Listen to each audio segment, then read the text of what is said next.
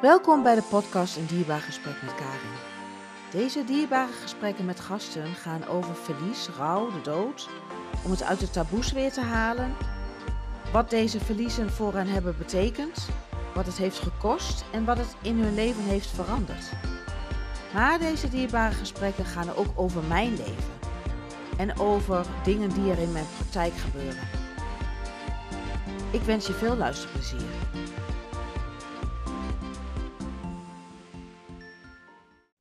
Welkom bij weer een nieuwe aflevering van mijn podcast Een Dierbaar Gesprek met Karin. En uh, vandaag heb ik uh, weer een gast en dat is Jiska. En met Jiska ga ik uh, het ook hebben over verlies. En, maar dat laat ik graag aan, door Jiska vertellen, want ja, zij weet als geen ander uh, hoe zij daar gepassioneerd over kan vertellen, want dat weet ik inmiddels uit een voorgesprek. Dus Jiska, welkom uh, bij mij in de podcast. Dankjewel. Zou jij je willen voorstellen aan de luisteraars? Ja, ja. Ten eerste heel erg uh, fijn dat ik hier in deze podcast mag zijn. En ja, ik ben dus Jiska Sietsma. Ik heb een praktijk, heet Rootswork. En ik ehm, ehm, ben therapeut en ik richt me vooral op prenataal en transgenerationeel trauma. Wat wil zeggen, alles wat je hebt meegemaakt vanaf conceptie, tijd dat je bij je moeder in de buik zat, hoe je bent geboren, hoe je daarna bent opgevangen en in welk familiesysteem je bent ontvangen. Uh, en met name vanuit de vooroude lijn, wat daarin is doorgegeven, wat nu nog uh, doorwerkt in jouw eigen leven. Hmm. En um, hoe ben je daar zo?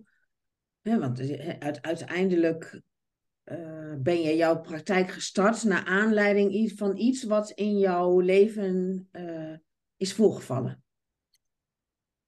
Nou ja, ja, ik ben eigenlijk uh, heel lang op zoek geweest naar hoe ik met meer vrijheid, uh, liefde voor mezelf uh, en gemak in het leven kon staan. Ik tegen de nodige uitdagingen aanliep. Um, vooral vanaf uh, de puberteit dat ik me daar steeds meer bewust van werd. En ik heb nou, echt wel gezocht daarin. Ondertussen al heel erg geïnteresseerd in uh, het hele prille begin. Ik ben uh, mijn werkende carrière begonnen als verloskundige. En ook al in mijn stage tijdens verloskundige was ik bij een bevalling die pittig was. Dat was een, een vacuüm of een tangverlossing. En toen dacht ik al van, oh ja, die, een hele uh, nou ja, ik moet maar even tussen haakjes hype die nu opkomt over diagnoses rond ADHD en autisme. Volgens mij heeft dat allemaal hiermee te maken. En het was een gedachte die door me heen ging, die ik altijd onthouden heb, maar waar ik op dat moment nog niks mee kon. Uh, omdat ik um, ja, heel druk was met mijn studie en met mezelf en er was nog geen internet. Uh, dus dat opzoeken naar dit soort informatie was in die tijd wat ingewikkelder dan nu. Um, en ondertussen ging mijn eigen zoektocht verder. En um, merkte ik op een gegeven moment al wel dat reguliere praattherapie voor mij niets deed. Um, en toen kwam ik uiteindelijk in contact met familieopstellingen. En daar had ik al zoiets van: oh, dit is echt. Dit raakt mij op een manier dat ik echt voel dat dit ja, iets in mij shift. En, en, en dat er andere dingen in mijn bewustzijn komen dan ik um, daarvoor bij kon komen. En dat dingen op een plek gingen vallen.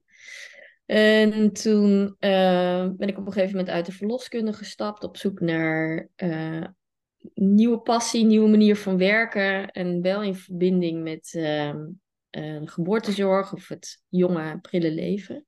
En toen stuitte ik eigenlijk bij toeval op de opleiding tot babytherapeut. En dat ging over hoe baby's de geboorte hebben ervaren en verwerken. En hoe je daar als therapeut uh, baby's in kunt ondersteunen.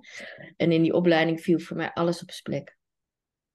Dat ik uh, daar leerde hoe essentieel ons begin van ons bestaan is voor de rest van ons leven.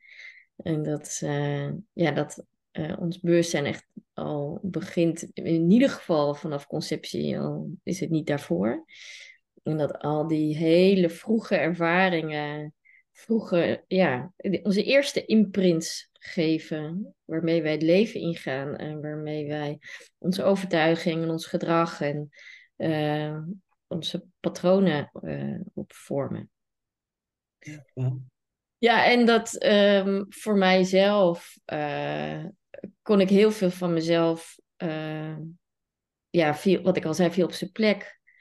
En dat gaf al een eerste soort zucht van verlichting van, oh, eindelijk snap ik uh, mijn eigen gedrag, mijn eigen vastgeroeste patronen. En kon ik van daaruit verder, uh, ja, mijn eigen, ook mijn eigen persoonlijke helingspad in, maar ook, uh, ja, vond ik werk waar ik enorm gepassioneerd over ben.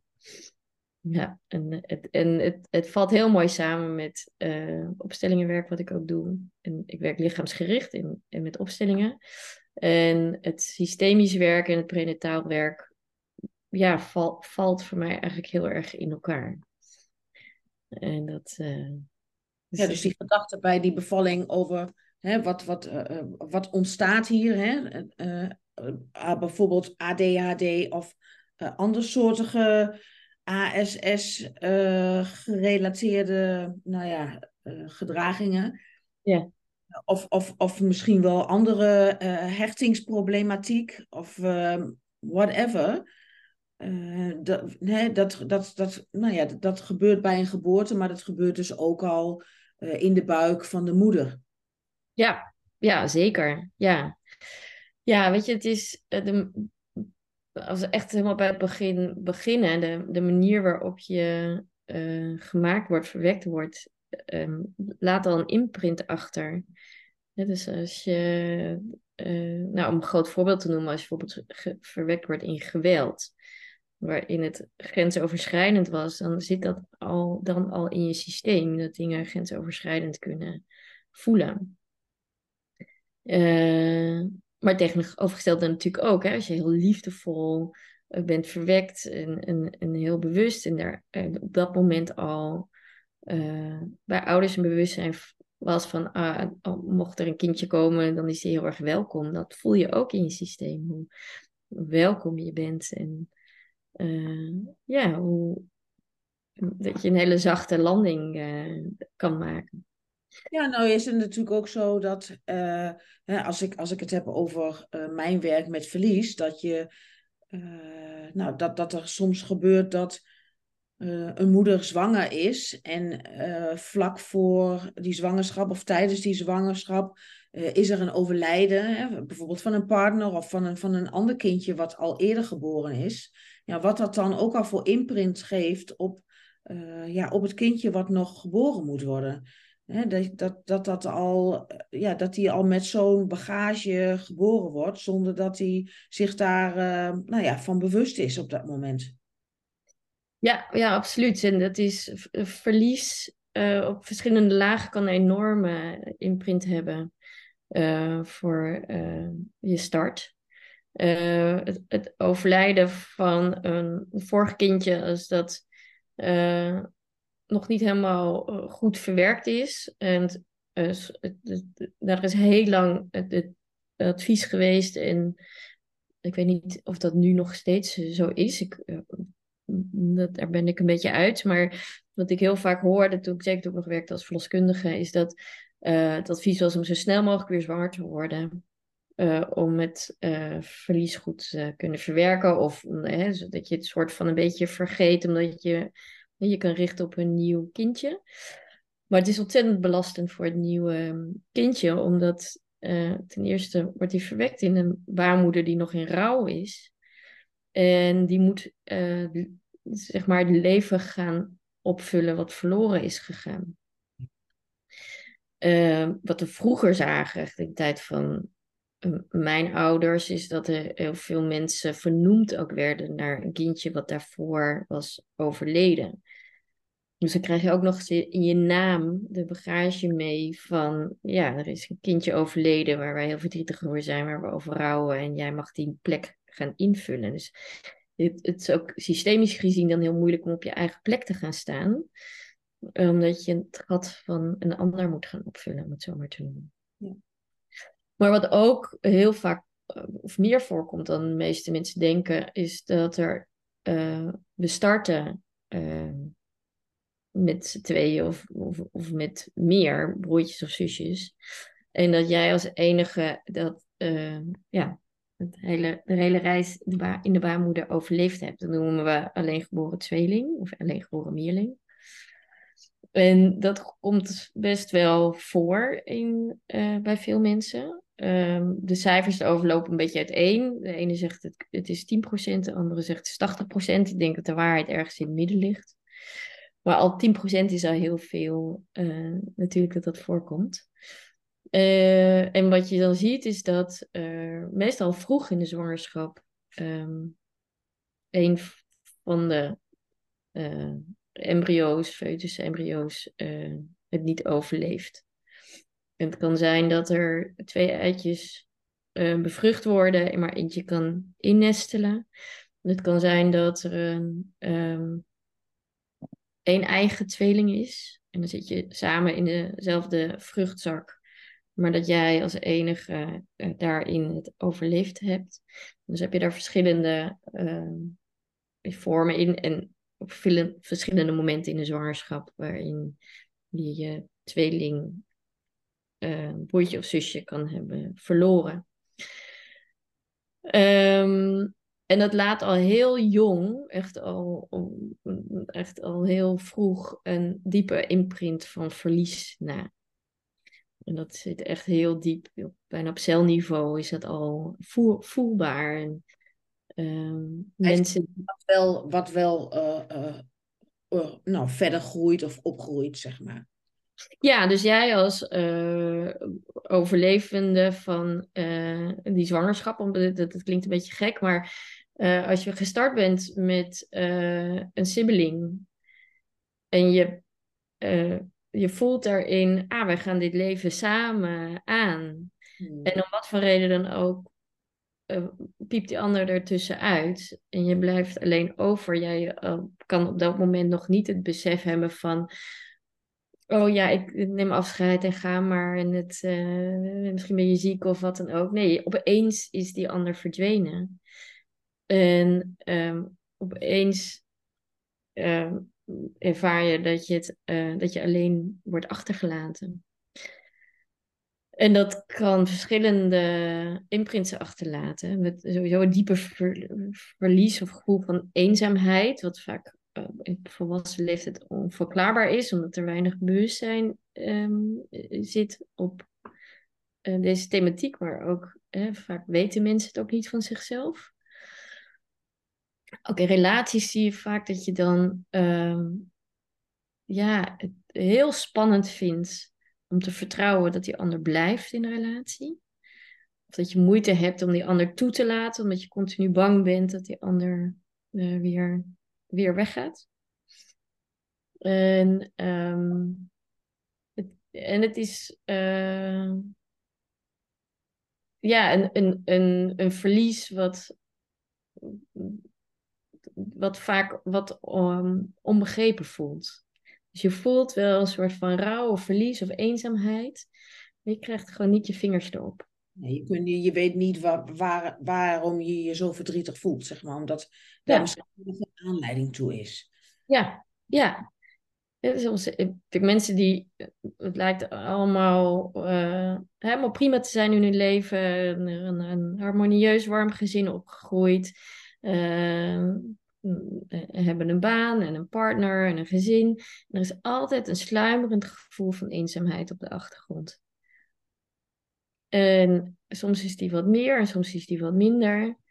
En um, vaak als je dan uh, bewust wordt van tweelingverlies, dan ervaar je ook echt een gevoel van rouw. Want voor het eerst kan je, wordt er erkend dat je met z'n tweeën bent gestart en wordt een ander leven ook erkend. Maar wat ook je eigen eerste een van de eerste imprints erkent. En uh, komt er ruimte ook voor rouw. Dus dat kan ook echt wel een uh, pittig proces zijn, waar je dan uh, ja, opeens emoties naar de oppervlakte kunnen komen waar je eerder nog niet zo bewust van was. Omdat die, die rouw zo onverklaarbaar was. En als mensen nu zitten te luisteren en denken van, hmm, er wordt iets aangeraakt bij mij.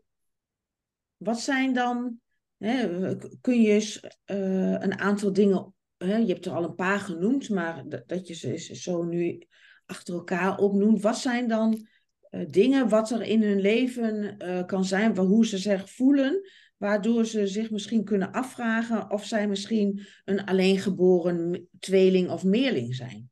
Ja, nou, als je iets weet over je start, of je kan dat eens vragen als je, als je die mogelijkheid hebt bij je uh, moeder of er bloedverlies geweest is in het eerste trimester. Dat kan een uh, teken zijn of dat uh, de, je moeder dacht dat ze verder zwanger was dan dat ze uiteindelijk was. Omdat de baarmoeder iets groter was, omdat in eerste instantie twee, twee of meer babytjes in zaten. Um, later, uh, wat je kan zien is um, dat je het heel fijn vindt om, om dingen in tweetallen te kopen. Dat is een heel praktisch uiting, kan dat zijn. Dat je het heel fijn vindt om Ehm, eh, ik, ik noem maar een, een, een, klein voorbeeld. Als je bijvoorbeeld sokken gaat kopen, dat je altijd twee paar koopt en nooit maar één. Uh, of dat je vroeger heel erg gehecht was aan uh, een knuffel of twee knuffels. En dat je die overal mee naartoe moest nemen. Um, soms zie je dat uh, mensen extreem geordend zijn of juist extreem chaotisch. Het zijn twee kanten van dezelfde medaille, omdat zij um,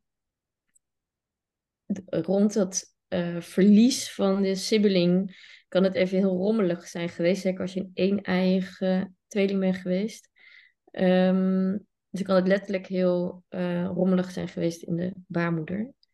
En dat kan je uitleven later uh, door juist heel schoon en heel geordend te willen hebben. Of omdat je niet goed uit die chaos kan komen. Dus dat het heel um, ja, wat ongestructureerd chaotisch blijft.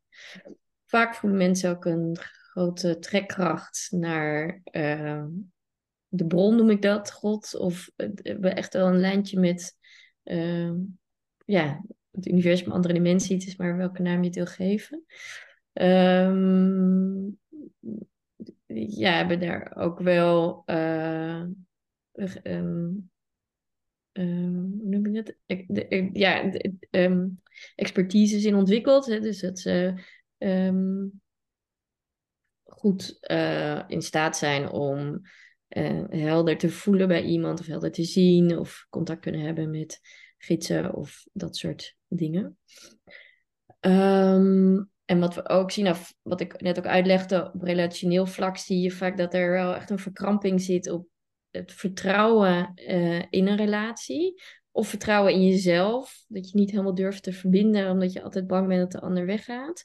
Of dat je heel erg um, uh, ja, wat krampachtig aan de ander gaat vasthouden. Omdat je zo bang bent dat de ander gaat vertrekken. Dat je zelf bijvoorbeeld al vertrekt omdat je het vertrouwen niet hebt.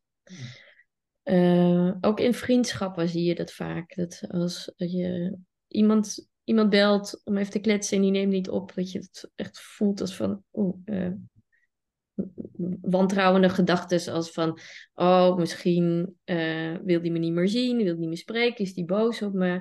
Uh, en dat de gedachte, oh, misschien heeft hij even geen tijd, zit de wc niet eens in eerste instantie in je hoofd opkomt. Um, nou, er zijn best veel. Uh, ja. Best, ja, dat is best wel wat. ja. En, en, dat zo mooi deelt. Ja.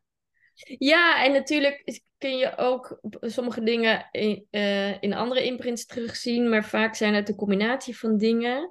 En is het vooral een resonantie in je lijf, op fysiek niveau, dat je zoiets hebt van, oh, volgens mij zit hier iets in wat ik mag gaan onderzoeken. Ja. En dat is uh, vaak ook met dat hele jonge, uh, als je teruggaat naar die hele jonge tijd, dat het ja, die herinneringen zijn niet opgeslagen in je hoofd zoals je weet dat je gisteren een broodje met kaas hebt gegeten, maar het zit echt opgeslagen in je lijf en in je cellen. Dus je voelt iets op fysiek niveau die je nieuwsgierig maakt naar, oh ja, dat wil, daarin wil ik iets onderzoeken. Ja. ja. En het is natuurlijk niet voor niks op jouw pad gekomen, want uh, jij hebt mij al uh, verteld dat jij zelf ook een bent van een hè, ongeboren tweeling of meerling. Ja, ja, ja, ja, dat is een, van de imprints die ik heb in mijn uh, systeem. Ik heb met, uh, uh, ja, ik ben, ik, dit, is ook echt een, een, een mooie zoektocht bij mezelf. Ik ben in ieder geval een van een tweeling. Ik heb met een tweelingzusje in de buik gezeten. Um, en in opstellingen is ook wel naar boven gekomen dat ik misschien een van een drieling ben, dat er nog een broertje bij was. Um, dat is voor mij nog een zoektocht. Maar wat ik wel weet is dat mijn moeder heeft bloedverlies gehad bij zeven weken zwangerschap. En is toen opgenomen geweest in het ziekenhuis. Dat deed dus toen nog in die tijd. Het was in de tijd ook dat, uh, daar hebben sommige van jouw luisteraars wel eens van gehoord. Het middel DES werd toen wel eens gebruikt om vermoeden uh, dreigende miskramen te doen stoppen. Nou, gelukkig dat heeft heel veel impact gehad op de ongeboren vruchten. Eh, dat was niet eh, goed voor babytjes. Ehm, dat wisten ze gelukkig al in de tijd dat, mijn moeder zwanger was. Dus de gynaecoloog van mijn moeder heeft een ander middel gebruikt. Maar dat, en ze hebben toen een echo gemaakt, wat eigenlijk ook nog in de kinderschoenen stond. En dan zagen ze een lege vruchtzak.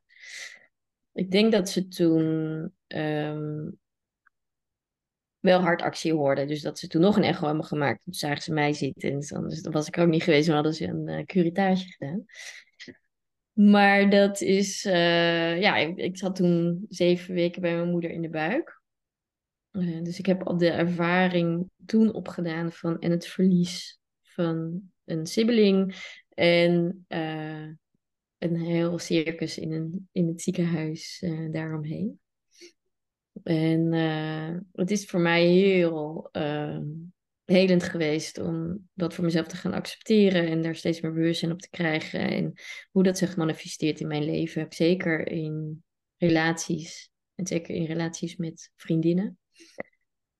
En waar ik vroeger echt um, ja, dat heel lastig vond om goede vriendschappen aan te gaan, maar echt daarin te verbinden en ook daarin te vertrouwen. Um, kan ik zeggen dat ik nu een redelijk rijk sociaal leven heb, waar ik heel uh, dankbaar voor ben. En dat ik ook echt mezelf kan zien in van, oh ja, als ik het voel van, oeh, wil diegene nog wel bij me aangehaakt blijven? Dat ik mezelf kan geruststellen van, oh ja, dit is een oud stuk. Dit gaat niet over nu, het gaat niet over deze vriendschap. Dat is mijn kleine baby die het spannend vond of die toen dat verlies heeft ervaren. En, als... en dat als volwassen mens kun jij dat kleine kindje dan eigenlijk eh, geruststellen. Ja, ja, ja, ja. waardoor ik uh, in verbinding kan blijven en uh, ja, in de relatie kan blijven staan. Ja, mooi. Ja, ja. Dat heeft me ook echt heel veel winst opgeleverd om, om, om, om dit te weten, om hier bewust van te zijn. Daar, daar hebben opstellingen je bij geholpen opstellingen en lichaamsgericht werk. Ja, echt door voelen van eh, ja, dat daar verlies is geweest, maar ook voelen hoe het daarvoor was. Ik heb ooit eens in een um, sessie echt ervaren dat ik met mijn zusje in de baarmoeder zat en hoe gezellig we het hadden. Mm. Hoe verbinding daar was en hoe, um, ja, hoe, hoe, hoe, fijn het was om daar met z'n tweeën te zijn. Mm. Dus dat, het, het, het, de sessies en de opstelling die ik heb gedaan gingen niet alleen over de, de, de schok van het verlies, maar ook over hoe fijn het is om wel in verbinding te zijn.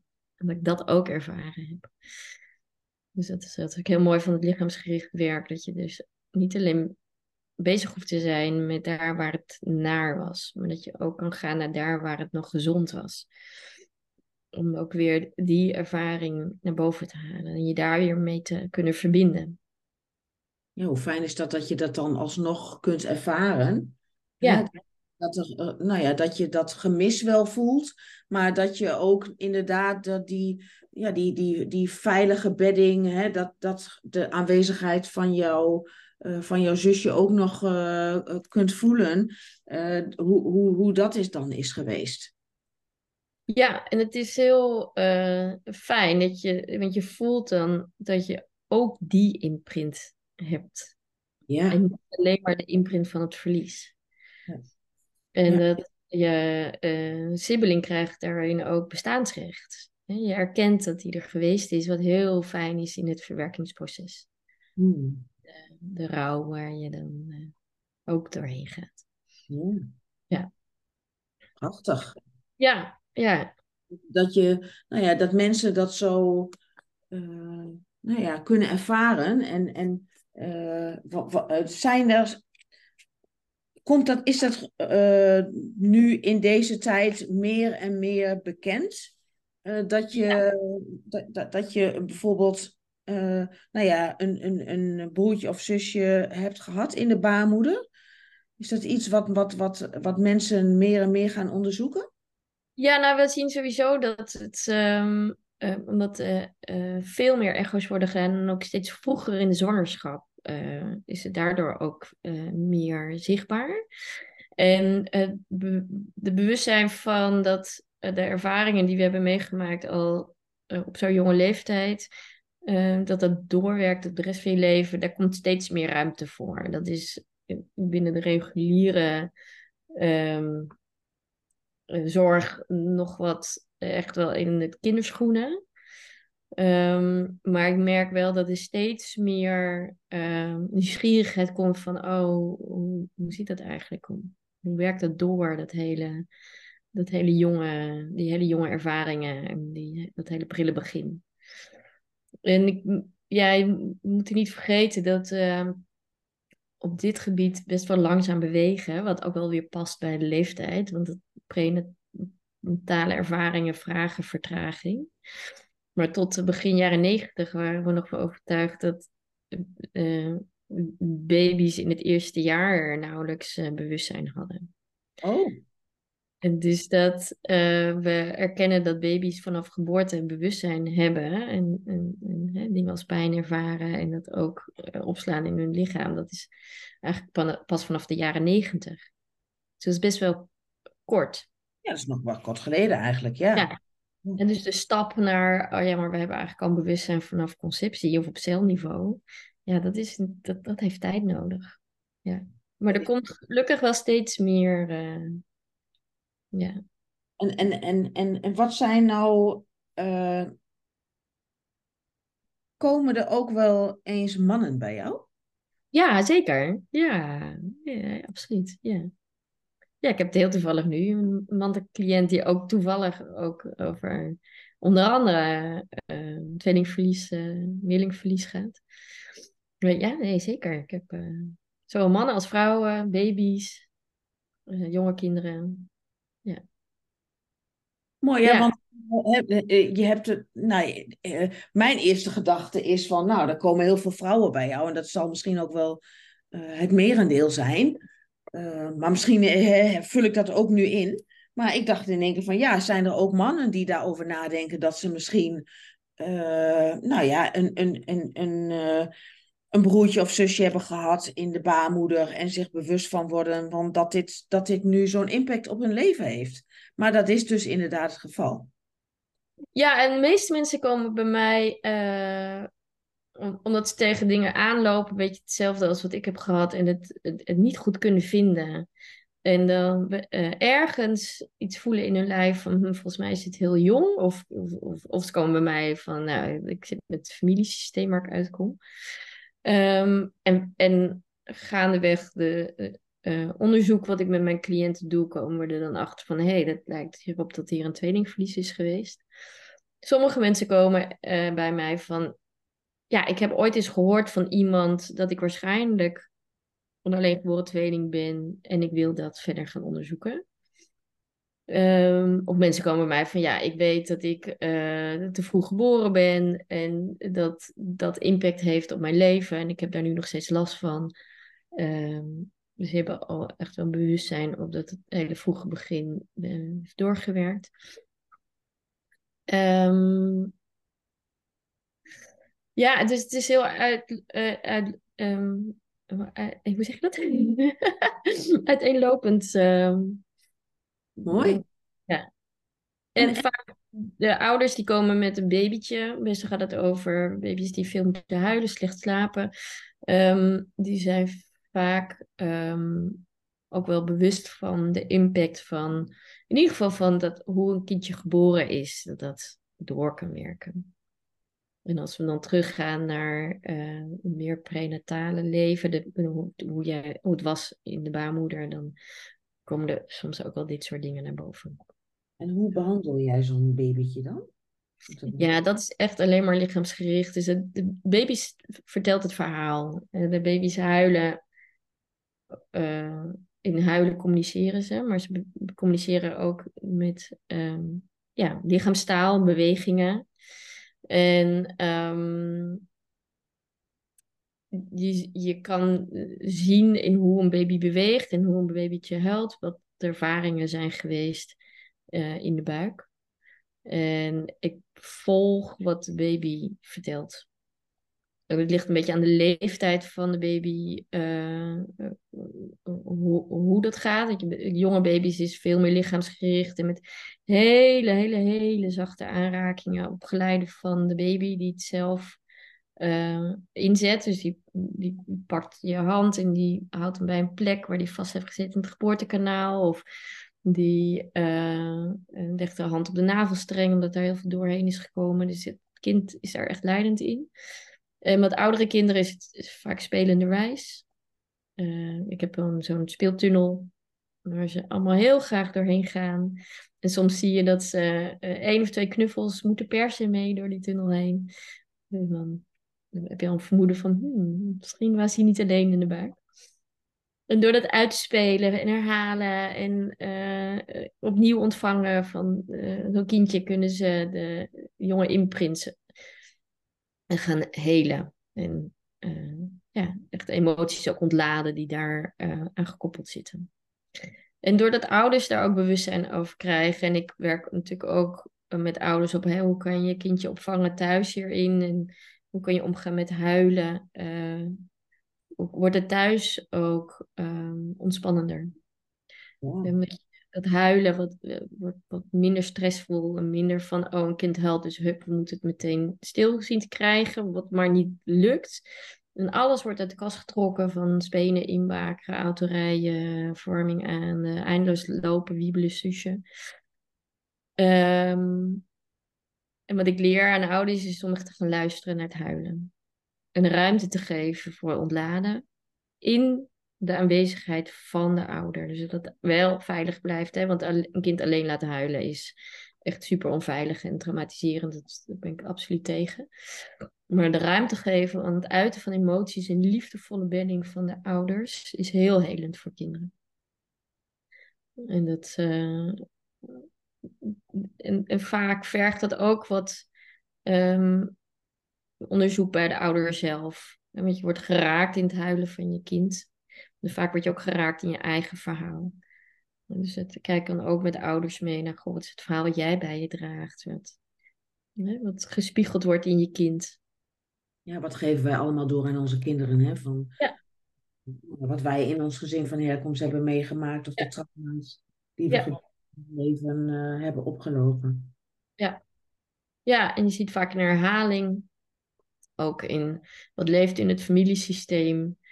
Uh, dat het herhaald wordt al in de baarmoeder en herhaald wordt tijdens de geboorte en herhaald wordt om we daarna worden opgevangen. Dus dat vind ik ook het mooie van de combinatie van het prenatale werk met het systemisch werk, is dat je, sorry, die herhalingen ziet van uh, patronen, van ervaringen. En hoe mooi is het dat het je dan al zo op zo'n jonge leeftijd met die baby's of die jonge kindjes kunt werken, zodat ja, het eigenlijk uh, al, al anders wordt voor de rest van hun leven. Ja. dat, is, dat is heel prachtig. Ja, ja, ja. En het mooiste zou ik nog vinden als ouders voor conceptie komen om aan hun eigen verhaal te werken en bewustzijn te creëren over uh, het prenatale leven, zodat ze uh, dat kinderen sowieso anders opgevangen gaan worden. Ja. En uh, het zou ook fijn zijn als um, mensen die werken in uh, geboortezorg of met jonge baby's werken in uh, het reguliere zorgsysteem, dat die bewustzijn gaan krijgen hierop. En dat is, het, gaat nooit over um, dat er ergens schuld ligt. Hè? Dat wil ik wel even duidelijk maken, want omdat het een kwetsbaar onderwerp is voor ouders. We hebben nooit schuld aan de manier waarop onze kinderen geboren zijn. Kinderen hebben een ervaring meegekregen. En het is fijn als dat daar erkenning voor mag zijn. En erkenning mag zijn hoe, hoe, dat zich uit in het leven van een kind. Door emoties of gedragingen. Um, en daar ligt de heling. Uh, en daar hoeft niemand zich schuldig over te voelen. Omdat het, daar niet, het gaat niet over schuld. Het gaat over bewustwording. En in bewustwording kunnen we elkaar liefdevol opvangen. Ja, dus er zal ook wel schaamte bij mensen zijn, hè? Dat ja, je... ja. ja, schuld, schaamte. En ik had het zo graag anders gewild. Uh, en dat is uh, allemaal heel logisch. En zeker ouderschap voelt heel kwetsbaar. Um, en je bent, je bent, je voelt je verantwoordelijk voor uh, iemands leven. Um, en daar ben je het aller, aller, allerbeste voor. En jij bent de ouder. Dus als het niet goed gaat met jouw kind, hebben automatisch de neiging om te zeggen: Oh, dus het is mijn schuld. Als we kunnen zeggen: Oh ja, ik zie dat je het moeilijk hebt, want het was ingewikkeld toen. Ik zie jou en ik hoor jou. Dan kun je in verbinding blijven. Ja, hoe vaak weer hè, ook dat ouders hun kind altijd willen troosten in hun verdriet of hun boosheid of wat dan ook. Ja. Maar die boosheid of het verdriet bij kinderen, dat mag er ook gewoon zijn. Hè, dat, dat is niet dat je dat, uh, dat je dat weg hoeft te stoppen. Hè, dat, want het is vervelend als iemand schreeuwt of huilt of wat dan ook. Laten we daar ook gewoon eens mee leren omgaan. Hè, dat als je, als je zelf, uh, als je je kind al niet leert dat het boos mag zijn of mag huilen, ja, uh, dan, dan heeft dat ook zo'n impact uh, voor de rest van zijn leven. Ja, klopt. En het is um, vaak ook gekoppeld aan ons eigen verhaal. Dat als wij een baby horen huilen, dan voelen we de, kunnen we de verkramping voelen in ons eigen systeem. Waardoor we wel heel graag erbij willen blijven, maar dat we eigenlijk automatisch ervan weggaan, omdat het, om het zo te noemen, onze innerlijke baby het zo moeilijk heeft gehad. Hmm. En, um, en als je ouders hebt die echt een huilbaby hebben, dan, eh, dan zijn ze gewoon zo uh, overweldigd door slaapgebrek en door radeloosheid. En dat een kind zo ongelukkig lijkt, dan is het soms echt heel pittig om daarbij te kunnen blijven. Hoe graag je het ook zou willen. En dan is de ondersteuning uh, voor jou als ouder een liefdevolle bedding waar je even in kan landen en even opnieuw kan ademhalen ook heel helpend. Ja, de erkenning dat jij er ook, uh, nou, dat, wat, wat bij jou speelt, dat het er ook mag zijn. Ja. Ja. ja, absoluut. Ja, het is heel belangrijk, want als je je eigen stuk niet kan erkennen, dan, kan je, dan wordt het ook lastig om het voor een ander, bij een ander te erkennen. Hmm. Mooi. Ja. ja, het is belangrijk om jezelf te blijven voelen in relatie met je kinderen of met een ander.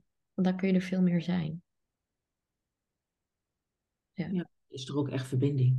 Ja, dan is er echt verbinding. En dat maakt het ouderschap soms ook zo uitdagend. Omdat het zo met jezelf ook confronteert. Ja, zeker. Ja, maar, maar hoeveel mensen hebben hier ook gewoon niet allemaal mee te maken? Hè? Heel veel. Ja. Daarom is het ook zo mooi hoe jij uh, nou ja, hier meer bewustzijn uh, voor creëert bij mensen. En dat, dat, dat mensen misschien nu aan het denken worden gezet van... hé, hey, verrek, wat, wat, wat uh, Jiska nu vertelt, daar herken ik wel wat in. Of ik, hè, wat, wat, hoe zou ik mijn, mijn kindje die zoveel huilt... of waar ik niet, geen raad mee weet... wat zou ik daarvoor uh, kunnen betekenen... zodat het verandert. En, en als het bij mijn kindje verandert... dat het dan daarna... dat het daarmee ook voor mezelf iets verandert. Ja, dat je erkenning krijgt voor wat er is. En dat je het niet hoeft te stoppen, of dat je niet uh, je schuldig hoeft te voelen, of uh, nou, welke emoties daar dan ook misschien bij komen kijken. Ja, ja en het is um, vaak ook wel zie voor ouders dat het ook fijn is dat hun eigen verhaal erkenning krijgt. Ja. Door ze beter kunnen aanhaken uh, op het verhaal van hun kinderen. Ja. En, um, en ook, uh, ik zie vaak ook wel een opluchting bij ouders dat dat huilen niet hoeft te stoppen. Ja. Dat het niet gaat om hoe krijg ik mijn kind stil, maar dat het gaat hoe kan ik in verbinding blijven met mijn kind. Ja, inderdaad, van dat je hoe krijg ik mijn kind stil en dat lukt me niet, dus wat is er mis met mij? Ja, precies. Ja. Ja. Ja, dat is kwetsbaarheid van ouderschap.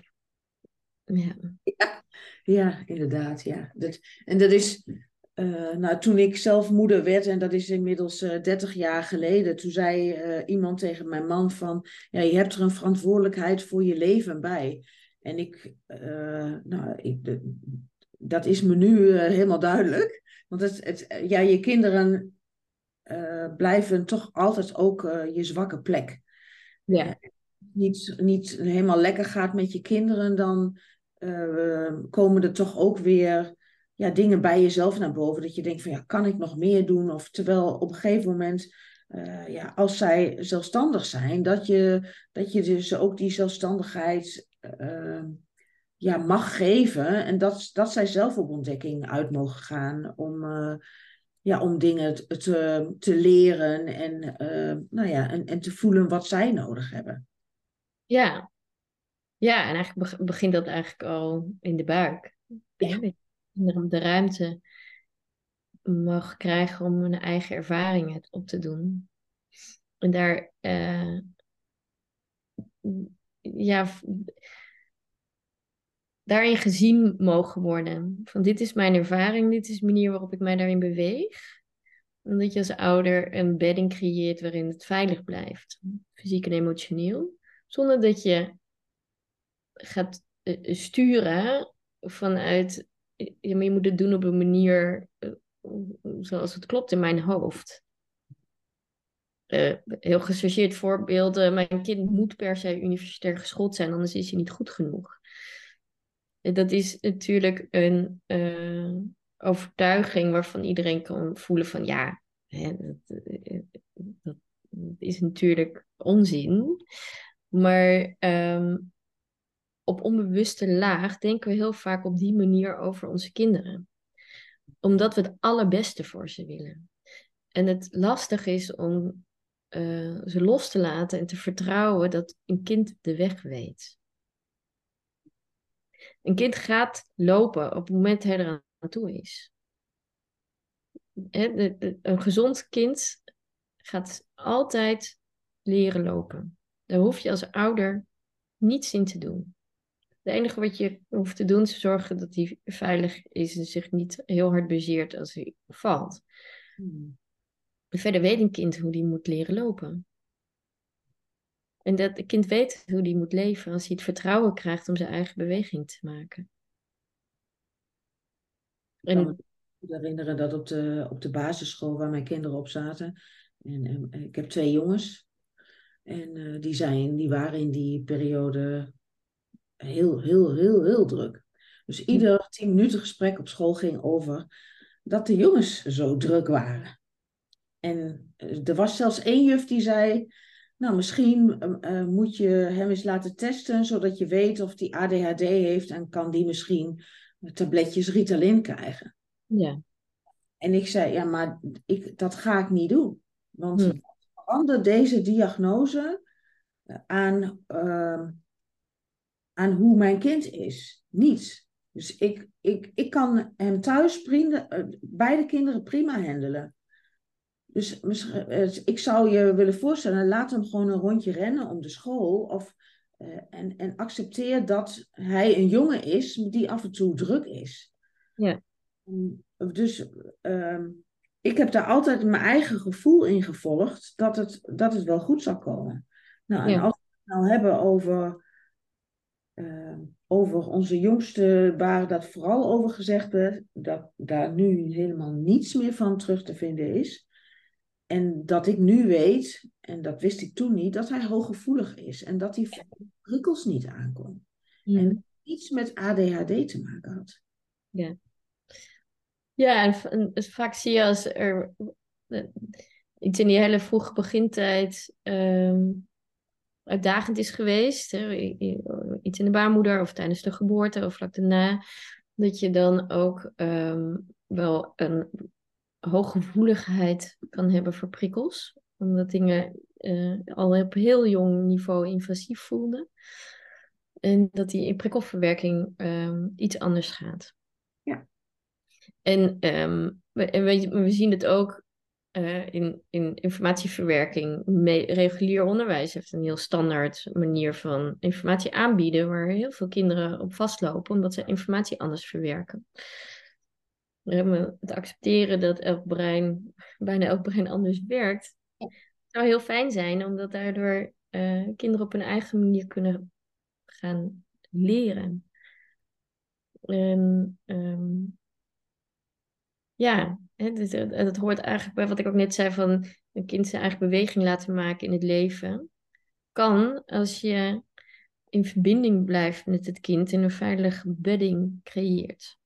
Dat een kind durft te bewegen omdat hij weet er is een achterban die me opvangt als ik uh, omval. Letterlijk en figuurlijk. En dan kan, uh, kan het zenuwstelsel ook bedaren. En dan... Ja, precies. Ja. Wat mooi dat je ons meegenomen hebt in een, uh, nou, een stukje van jouw leven en van jouw, jouw werkzame leven. Ja, dankjewel dat je hier voor mij uh, ruimte hebt uh, gemaakt. Ja, nou zeker. Ja, ik, ik, uh, ik heb met, met heel veel plezier naar jou geluisterd. En ehm, is er nog iets wat ik niet aan jou heb gevraagd, wat jij nog heel graag wil delen met de luisteraars? Um, even goed nadenken hoor.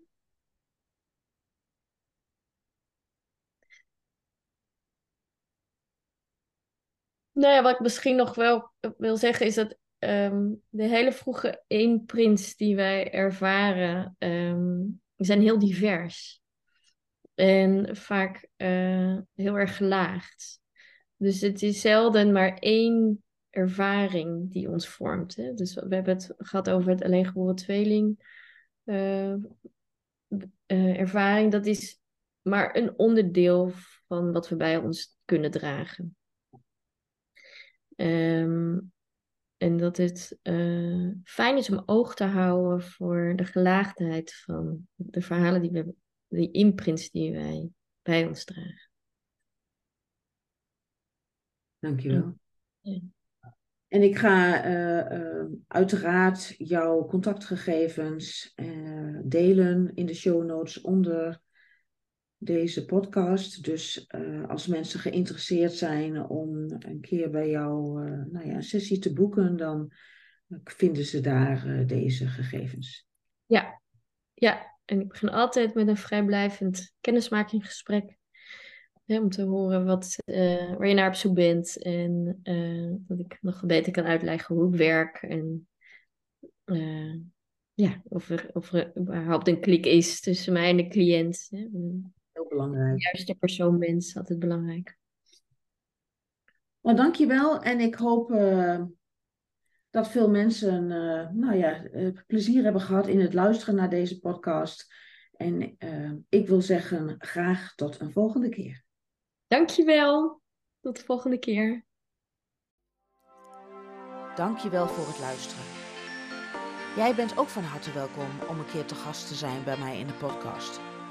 Meld je aan via info.karinhafkamp.nl als je een levensveranderend verlies hebt meegemaakt in je leven en daar graag met anderen over wilt delen. Wil je meer weten over mijn coaching? Kijk dan eens op www.karinhafkamp.nl. Daar vind je meer informatie over medium consultant, healing consultant, verlies- en rouwcoaching en familieopstellingen.